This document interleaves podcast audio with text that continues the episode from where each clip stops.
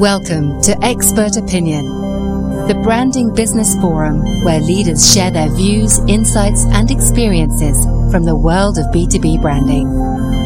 And now, here's your host. Welcome to Expert Opinion. I'm Ryan Rieches, and today's show is focused on the timely topic of employer branding.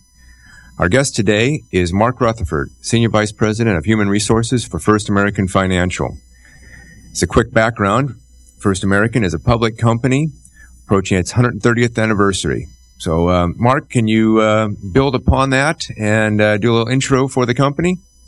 Uh, happy to do so, Ryan, and thanks for uh, thanks for having me. I'm um, uh, happy to share with you what we've done and a little bit about First American. We're a financial services company, uh, primarily focused in um, the real estate industry. If uh, you're listening to this program and have uh, bought or refinanced a home, um, one of our biggest products is uh, is title insurance. And or if you're getting ready to buy or refinance a home, please sure and request First American. We've got uh, 18,000 employees worldwide. Uh, the majority of our employees are um, here in the U.S. We've got 11,000 employees um, in the U.S. Um, in a variety of different businesses. Uh, once again, all primarily focused on um, uh, things um, relative to uh, the real estate uh, the real estate industry are things that you would do to buy or sell a home either on the customer side or on the uh, on the banking side. Well, Mark, uh, the terms employee engagement or employer branding or internal branding are, are increasingly in the news. And with the employee base size that you have, maybe you can just give an overview of, of how you view these terms, uh, and, and why they're so important to First American. Well, on the employee engagement side, um, and it's um, we do a lot to survey our employees and to make sure um, to, to, use that language, our employees are engaged. But on the employee engagement side, you know, I really think of uh, the amount of, I guess, discretionary effort an employee is willing to uh, contribute to help make your business successful. We like to think our employees are engaged, and we like to be sure we know that there are. We do that by using uh, an employee engagement survey, and we do that every 12, excuse me, every uh, 18 to 24 months. And then we also um, compete in regional best places to work, uh, where we do uh, business across the U.S. And there's an employee survey component to each of those uh, each of those competitions. So we know how engaged our employees are, and we think that's an important metric for us to uh, to track on uh, the employee brand. Um, I think it's important that when um, when you're communicating with your employees, that you've thought about what that communication uh, looks like, that you've thought about um, how to keep it simple, and whether or not somebody's getting uh, an internal message on um, something from uh, from payroll, from your talent acquisition team, uh, if they're getting ready to uh, getting ready to retire, that all those communication um, uh, pieces have been thought out. Whether or not um, it's um, an, an, email, almost probably too common these days, something coming out over a uh, a company uh, intranet site or something being mailed to employee's home. You want that employee to get that and to know exactly uh, where it's coming from and what it's about before they've even actually read it. Perfect. Great overview. This term internal branding or employer branding, I, I, think is somewhat new to many people because most often a branding is associated with an external message to your target audience. So the organization can stand apart from the competition and sell something, uh, against the, uh, to the, to that target audience. But flipping it around, you could also say that it's actually as important or more important to actually develop true brand affinity with the internal audience because those are the people that deliver the brand experience and brand promise. And it's great to see First American place so much emphasis on creating this uh, engaged uh, employment process and this uh, concept. Have you seen any type of benefits through the process so far? Well, I think what's um, interesting is the real estate industry in general is uh, is very much a relationships based um, industry. Mm-hmm. We've got over 700 local offices in communities um, all over the U.S., and those local offices are successful by being um, a part of their community and developing um, um, relationships and lasting relationships both with people that are customers and with um, those people um, out in the community Um, a, a, good example would be a, a relationship one of our local offices may have with a bank. It's a relationship based business, and I think it's important that we do what we do to be successful outside, inside. Yes. And I think we want our our um, employees to um, have great relationships with each other. I think we want our leadership team to have uh, methods to communicate and to engage our employees, you know, in a simple and direct uh, fashion. And I think we want to, um, you know, have a culture that attracts people um, to want to work here and employees that work here that are happy they're working here. Very well said. It is a complete uh, ecosystem that uh, all works together, doesn't it? Let me share just a recent stat that I that I came across, and that the conference board just released their annual CEO survey, and the number one priority for CEOs in 2016 is attracting and retaining talent. So, a topic I'm sure very clear, near and dear to your heart. So, with this uh, improved economy over the fast, last few years, uh, certainly top candidates have many options. And so, how do you develop an employer brand that uh, that breaks through the clutter and and really welcomes uh, top candidates to First American? Well, I think before you can really uh, develop an employer brand and start to leverage it, I think you've got to really know who you are mm-hmm. and be able to communicate uh, to your workforce what you stand for.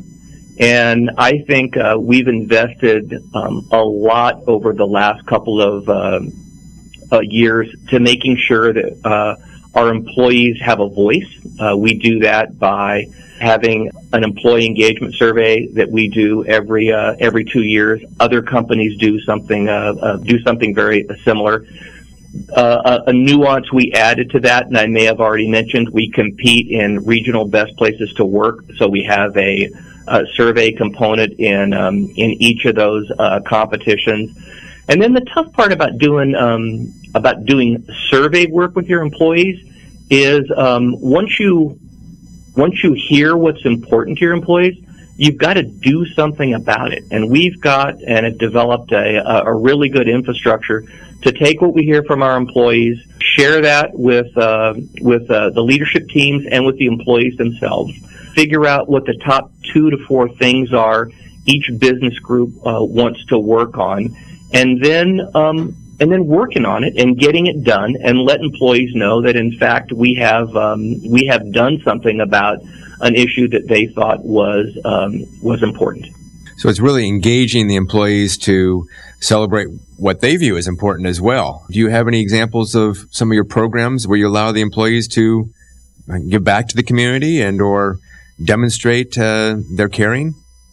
Well, and I think the baked in your question a little bit, and it's a uh, it almost sounds trite to mention, but uh, if, if you're a big company and you're as um, decentralized as we are, you've got to have a way to be able to uh, to listen to your employees. And a real good example of that is one of the things that uh, that we heard, and it's typically more uh, attached to um, a millennial demographic. But one of the things that we heard is uh, people not only wanted to work uh, at a place that was a great place to work, they also wanted to work at a place that that cared about the communities that they were working in. And so we responded to that by being a little bit more deliberate about uh, our, our philanthropic efforts. Our offices around uh, around the country, really around the world, have always done great things for the communities they worked in. Looking back, they may have been, I guess, a little bit less focused and a little bit too humble about what they were doing. So we did a lot. We just really didn't tell anybody we were doing that. Mm. So we created a program called uh, Caring for the Community.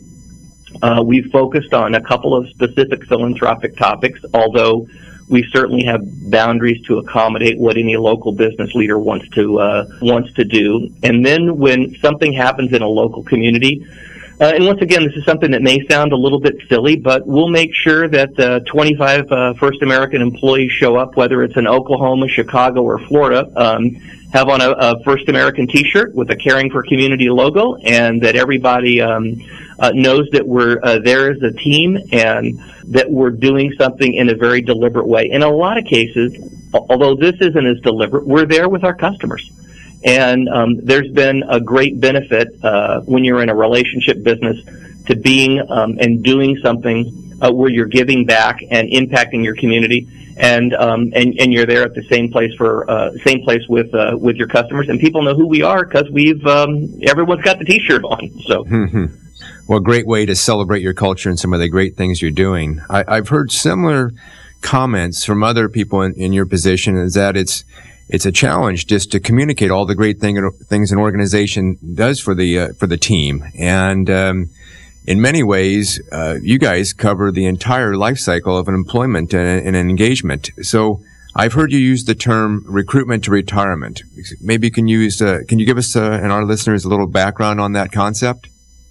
Yeah, I think when um, we started. Um, to try and figure out easy ways to react to some of the um, the um, things that we were hearing back on our employee engagement survey. And then I started to sort of get my antenna raised around some of the issues. And in some cases, they were HR issues, and in some cases, they were issues specific to the business or specific to a particular uh, particular group in the company.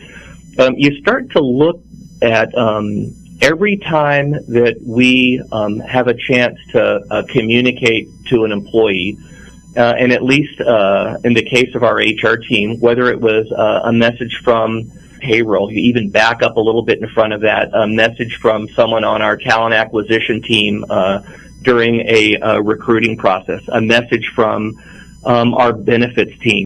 Uh, relative to an annual enrollment or something we were uh, um, rolling out to help people become better consumers of healthcare, or um, a learning and development activity. They all looked different we sort of have backed up and we started this uh, last year. We'll be working on it for the next uh, year or two and are trying to re-engineer that whole process where we engage our employees. And when they see something from us when they're being recruited, they see something from us when they're being onboarded. They see something from us when they're rolling in their benefits. Uh, they see something from us um, when they've got an opportunity to uh, to position themselves better in the company relative to a, another job or a learning and development opportunity, or they're getting ready to retire from the company.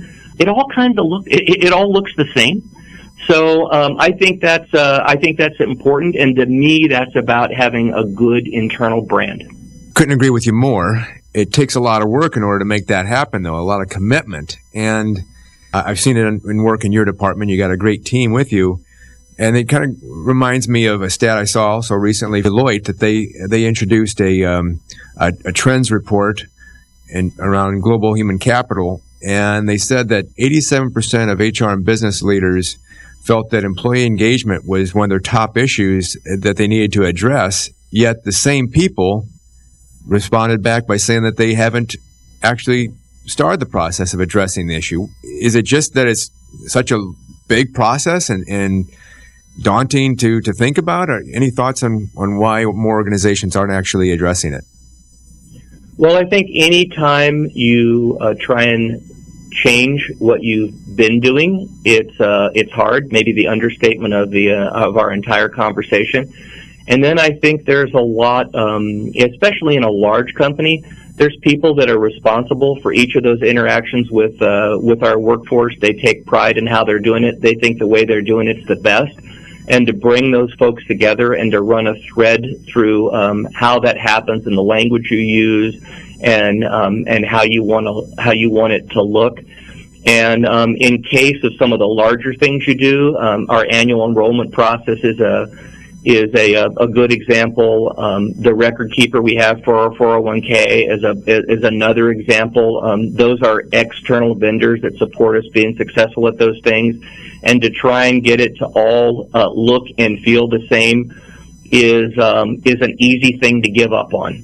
So we've started that process. We've made a little bit of progress this year, and uh, our hope is that uh, we continue to do as uh, as much as we can to make it look uh, similar. And if we get uh, 80% of the way there, I'll be uh, I'll I'll be tickled to death, and I, I don't have an expectation that we'll, we'll we'll ever get it perfect. Well, I think that's the key itself is that it, it, you have to uh, realize it is a, a process, and it's not a, a project that has a, an end date to it. You just have to commit to it because it takes a long time, and you'll continue to evolve it and further define your uh, your corporate uh, or your culture and uh, that internal brand.